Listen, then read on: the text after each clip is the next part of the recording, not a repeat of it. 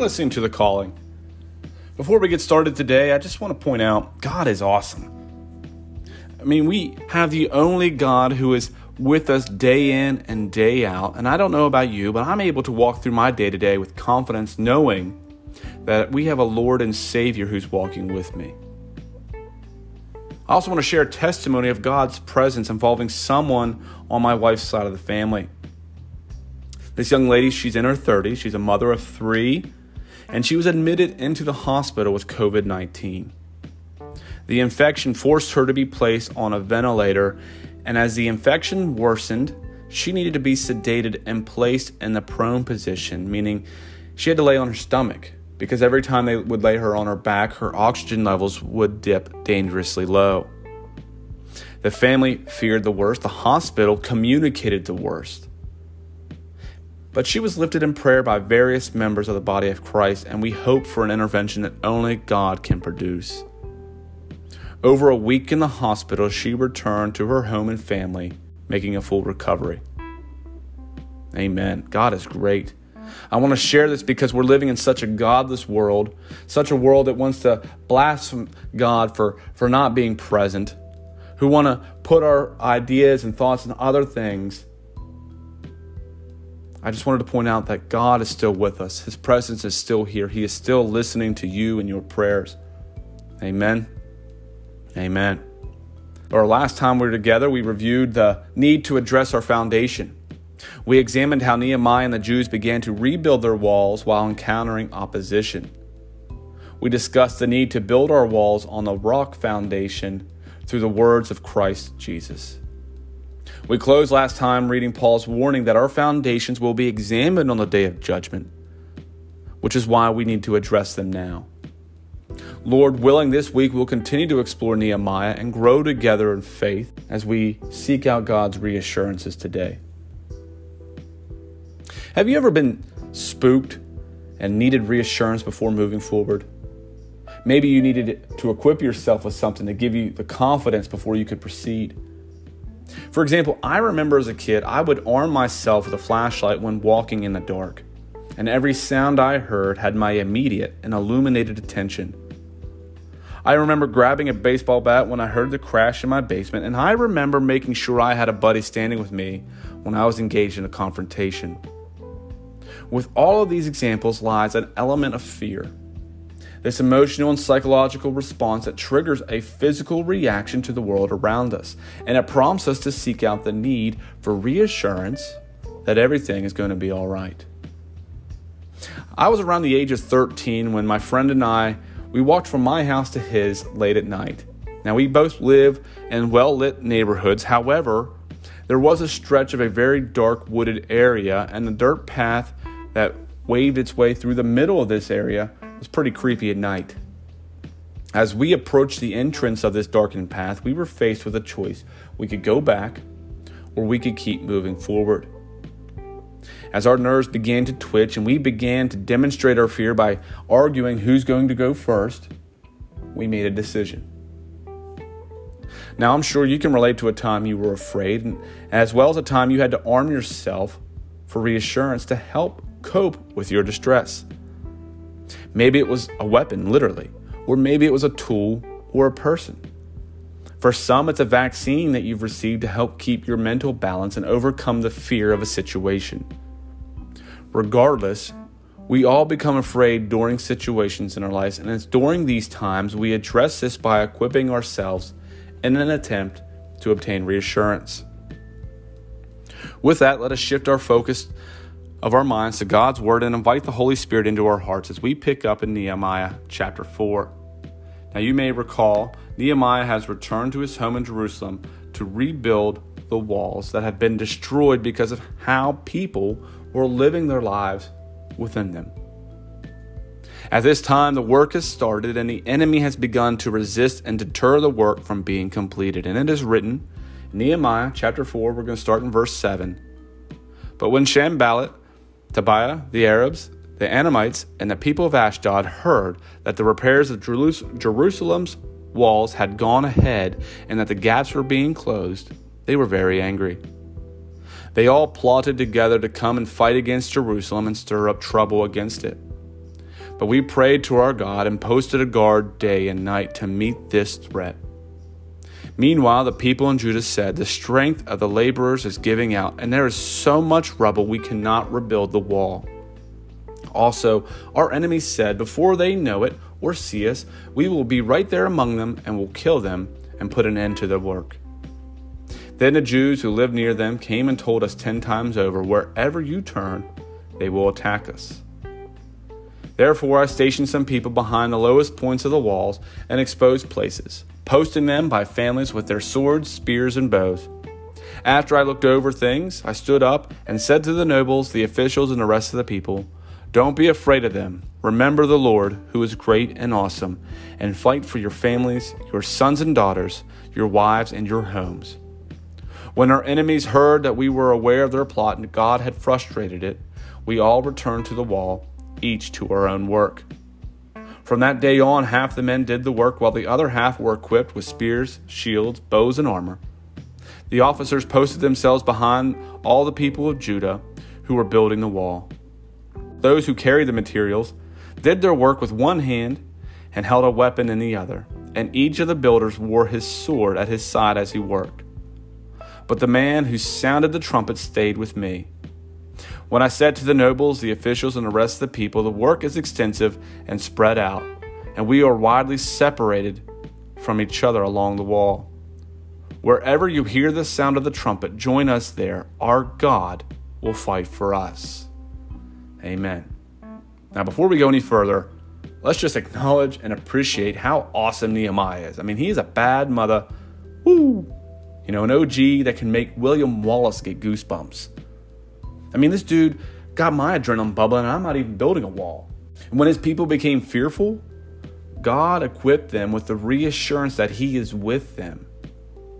The very real fear of being attacked is no joke, and as a result, the Jews take up arms hammer in one hand, sword in the other.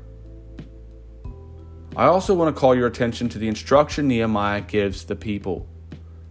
Wherever you hear the sound of the trumpet, join us there. Our God will fight for us. This applies to you and I as we build, repair, or rebuild our inner temple. The enemy is going to attack us and distract us. And it's during these times we need to sound the trumpet. But more importantly than sounding the trumpet is responding to the call to arms, the call to help your brother and sister in Christ. Amen. Amen. More so than an armed workforce, I want to focus on the underlying issues here. After the enemy's attempt to hackle and mock fails to disrupt the work, the enemy progresses to the threat of physical violence, the threat of death. Those of us who have committed to the work of Christ know this progression well, and we've discussed it a few months ago when reviewing spiritual attacks. Nehemiah gives the workers peace of mind, they need to keep their focus and keep working by equipping them, just like God equips us to help us keep our focus on His work. To help us really process the point of God's presence and reassurance, let us travel to Judges and review Gideon. Beginning in Judges chapter 6, we learn that Gideon is the smallest member of the smallest family of the smallest tribe. Essentially, he's a nobody. He's no royalty, he's not famous, he's just a dude threshing wheat in a wine press, which has to be miserable. If you're unfamiliar with this story, you learn that the Israelites did evil in the Lord's sight, so he handed them over to the Midianites for seven years. During this time, the Midianites essentially starved the Israelites by destroying their crops. As a result, people like Gideon were forced to hide their wheat in wine cellars. Gideon receives his call to be God's messenger, but his response is very human. Gideon wants some proof. He wants some reassurances that God is truly with him. And we're going to pick up in verse 15 of chapter 6. It is written, But Lord, Gideon replied, How can I rescue Israel? My clan is the weakest in the whole tribe of Manasseh, and I am the least of my entire family. The Lord said to him, I will be with you, and you will destroy the Midianites as if you were fighting against one man. Gideon replied, If you are truly going to help me, show me a sign to prove that it is really the Lord speaking to me. Don't go away until I come back and bring my offering to you. He answered, I will stay here until you return. Gideon hurried home. He cooked a young goat with a basket of flour. He baked some bread without yeast. Then, carrying the meat in a basket and broth in a pot, he brought them out and presented them to the angel who was under the great tree. The angel of God said to him, Place the meat and unleavened bread on this rock and pour the broth over it. And Gideon did as he was told. Then the angel of the Lord touched the meat and the bread with the tip of his staff in his hand, and fire flamed up from the rock and consumed all he had brought, and the angel of the Lord disappeared. Now, Gideon is afraid. He's a little intimidated by this initial request from the angel of the Lord. After all, he's considered a nobody.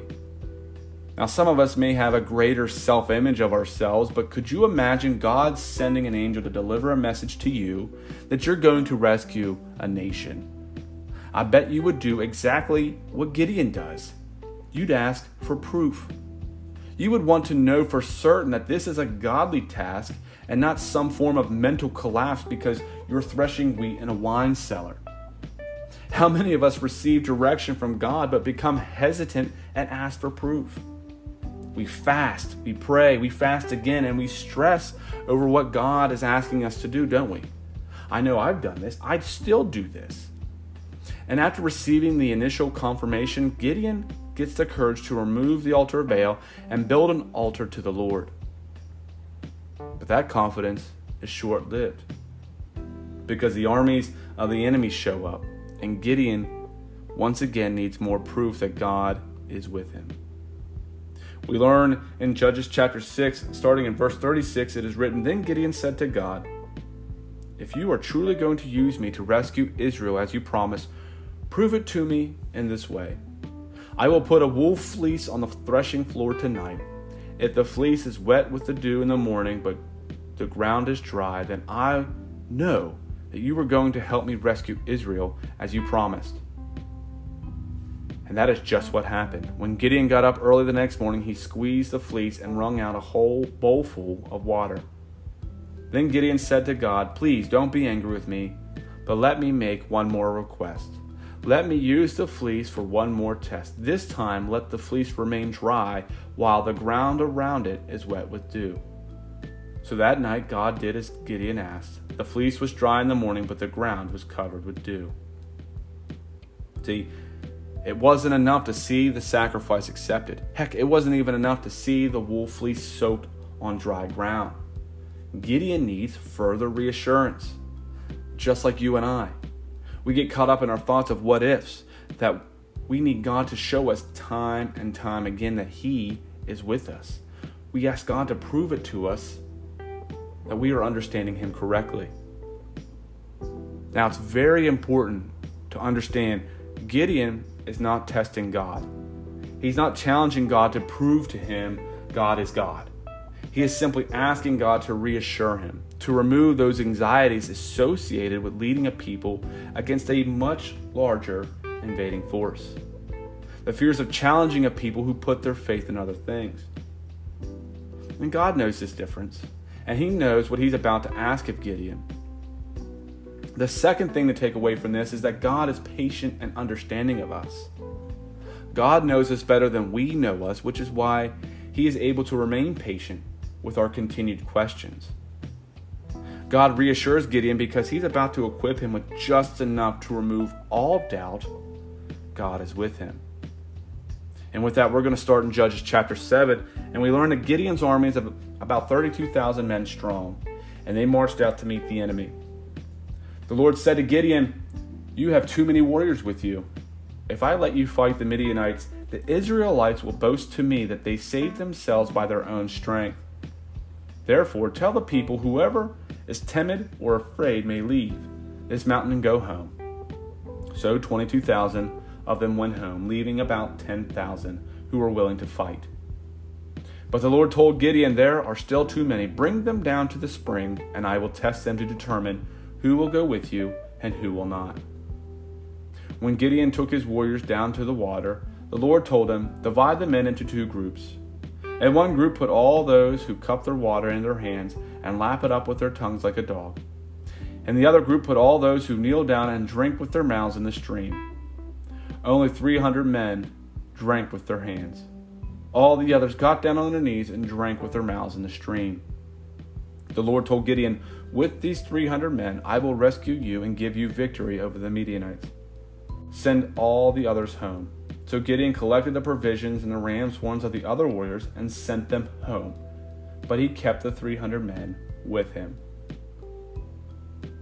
So Gideon's army was reduced from 32,000 to just 300. Why? Because God needed to reassure these men new victory comes through the Lord. Because we often find ourselves accepting that victory instead of praising God. The 32,000 men would have aligned themselves with Gideon, not God. And it's not until Gideon addresses his fear that he's able to proceed with confidence that God has equipped him for victory. We do the same thing. Fear creates that doubt in our life, and it's not until we obtain the reassurances, it's not until we obtain the equipment necessary do we stand with confidence to stand firm before the enemy. God knew that he was about to deliver victory with just a handful of men, but before Gideon would have the confidence to do so, before he would have the courage to stand for God, he needed to be reassured that he was standing with God. Amen. Amen. Now, fast forward to Nehemiah and ask yourself do you think Nehemiah and the wall builders would have kept their focus on the need for God's protection if they had a standing army guarding them while they worked? No, they wouldn't. Heck, they wouldn't have even started the work in the first place had Nehemiah not shown up and proclaimed the presence and will of the Word of God. Like Gideon, Nehemiah demonstrated a message from God to ignite a people and save a nation. Amen. Jesus also provides us the same reassurances, the same patience, and the same confidence communicated in both Gideon and Nehemiah. Look at how often Jesus had to explain or re explain to his disciples when preparing them. Look at all the signs and the miracles that Jesus did within his own ministry just to validate who he was. We weren't willing to accept him as the Son of God until he reassured us that he is the Son of God. Remember that storm on the boat when the disciples freaked out and they thought they were all going to die? This prompted Jesus to say to them in Matthew chapter 8 verse 26, "Why are you fearful, you of little faith?" And then Jesus walked out and calmed the sea. You of so little faith applies to each of us during our own fearful storms. There's no greater example right now than COVID 19. COVID is, is our violent storm that we are fearful of. And as we panic by the waves of variants, we cry out to Jesus to awaken and save us. And Jesus is right here. And after he addresses this storm, he's going to ask you, Where is your faith? Is your faith in the vaccine or is it in the source of life? Amen. Let's examine another example of Jesus. Let's look at the time that Jesus was in Capernaum. At this time, Jesus had already done various miracles and most recently fed 5,000 people and taught them about the bread of life. Despite everything, Jesus has literally shown them they still had doubt. They still had questions. And in chapter 6 of John, we learn in verse 41, it is written, Then the people began to complain in disagreement because he had said, I am the bread that came down from heaven. They said, Isn't this Jesus, son of Joseph? We know his father and his mother. How can he say, I came down from heaven?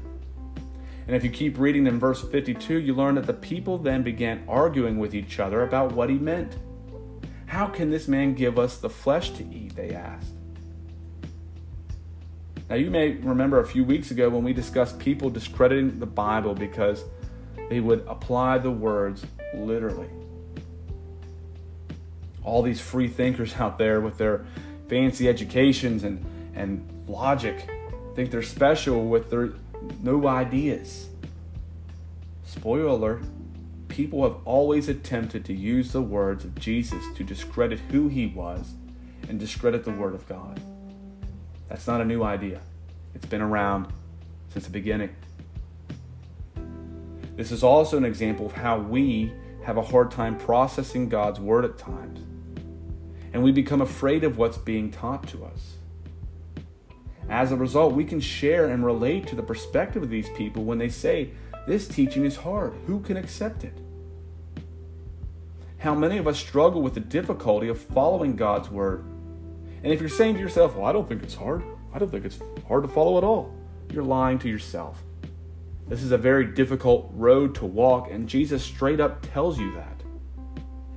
It's because of this difficulty that we can relate to those described in chapter 6, verse 66, when many of his disciples turned back and no longer accompanied him. Why? Because they could not comprehend the idea that they were listening to the Son of God, and that terrified them. They needed that reassurance that he was who he said he was. And then they realized it's just easier to walk away than it is to put in the effort. It's so much easier for us to chill out and entrench ourselves with our social media life to keep our focus on the pursuit of our happiness than it is to follow the Word of God. It's not until we receive the reassurances of God's calling do we receive the bread of life that gives us the confidence to press on despite our fears and anxieties. Jesus gives us the same reassurance, the same equipment, the same patience, the same support as communicated to us in the stories of both Gideon and Nehemiah. Amen. Amen. Now, as my friend and I stood at the beginning of this dark path, there was no turning back. Fear, whatever lurked in those woods, taunted us. So, recognizing we're going to do this together, we armed ourselves. We found two sticks, one for each of us, and we had one glow stick to share between us. Armed and together, we confidently walked briskly through the wooded area, safely to the other side. Now, regardless of your scary path, no matter the situation you are facing, you are not alone. You are a member of the body of Christ, but instead of sticks, we are given a sword. Instead of glow sticks, we are given the light of the world, which empowers us to walk together with confidence and carry out the tasks God has given us to do. Which gives us the reassurance to keep building our walls for our temples, to keep working together in the name of God, to keep our focus on our Lord and Savior. Amen. Amen. This week, please join me in prayer for our country and the world who continue to grapple with COVID 19 and other various worldly disasters. As America watches Afghanistan and the turmoil surrounding it, Lord, we pray that you just continue to reach out and touch the families of everyone involved. I also want to be clear that I'm not against vaccines. Some of us have accepted the vaccine as a tool given to us by God to combat the virus. The reassurance we need to keep moving forward. And I will disclose, I have not received the COVID 19 vaccine. And this isn't because I think the virus is a hoax or some other conspiracy theory. I have simply reached a point that my faith needs to be placed in Jesus. I'm not saying that if you received your vaccine, that you have no faith in Jesus. I'm just pointing out that you need to reassess your relationship with Christ.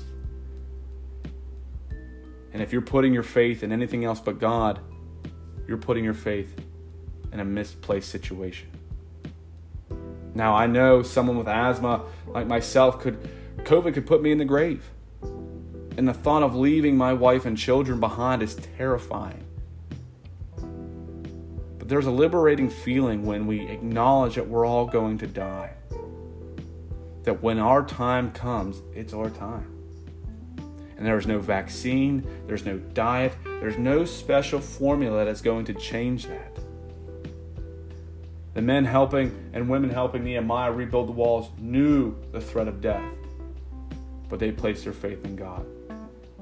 The men with Gideon knew that they were vastly outnumbered, but they placed their faith in God. That's why this week I want you to live as if each day is your last. And instead of arguing for the things of tomorrow, I want you to love that person for today. Keep praying for the civil unrest that continues to plague us and pray for the direction within the body of Christ. Continue to rebuild your walls of your inner temple by arming and defending yourself from the enemy. Don't be afraid to sound the trumpets when you are attacked. But most importantly, don't ignore the call for help when your brother and sisters are calling and reaching out to you. Continue to focus on how you're living your life and ensuring that your inner temple is operational. If you're in need of prayer or you know someone in need of prayer, please email the underscore calling at hotmail.com. If you have any questions, comments, or concerns, email the underscore calling at hotmail.com. I, I do look forward to speaking with you. God is calling you with reassurance. Will you answer?